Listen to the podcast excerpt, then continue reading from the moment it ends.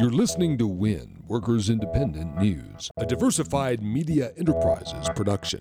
I'm Doug Cunningham. New England postal workers and supporters will rally Wednesday in a day of action to protest postal job and service cuts. American Postal Workers Union Local 100 President Scott Hoffman says it's death by a thousand cuts to the U.S. Postal Service. The job cuts have brought long lines at post offices and service cuts. Mail delivery has slowed down as a result.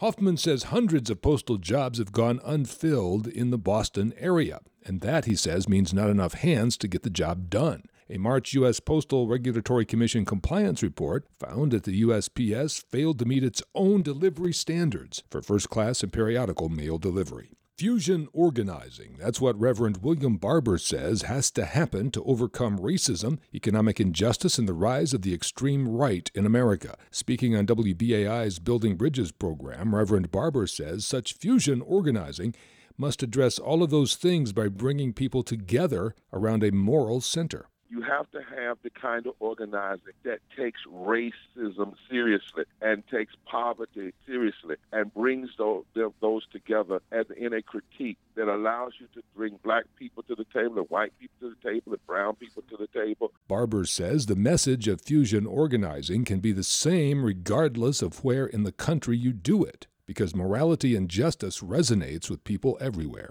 We have been able to organize in Appalachia, in the mountains of North Carolina, as well as in the Black Belt of eastern North Carolina, not by giving different messages, but having a message of integrity and not talking about left versus right, but right versus wrong. Randy Bryce, the iron worker running for Paul Ryan's congressional seat in Wisconsin, says he raised more money than House Speaker Ryan raised in the last quarter.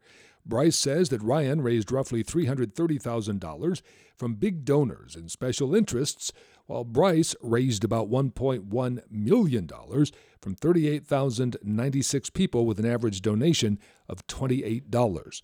Bryce says this shows that while Paul Ryan may have billionaire and corporate support, he lacks the real grassroots strength from real people he's going to need to hold on to his seat.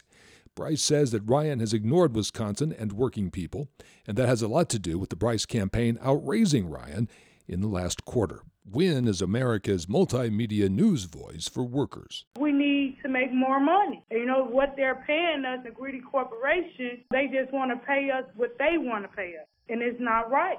We are sick of an economy and a democracy that are rigged against us. Support WIN's worker news mission at workersindependentnews.com. You've been listening to WIN, Workers Independent News. For more information, visit workersindependentnews.com.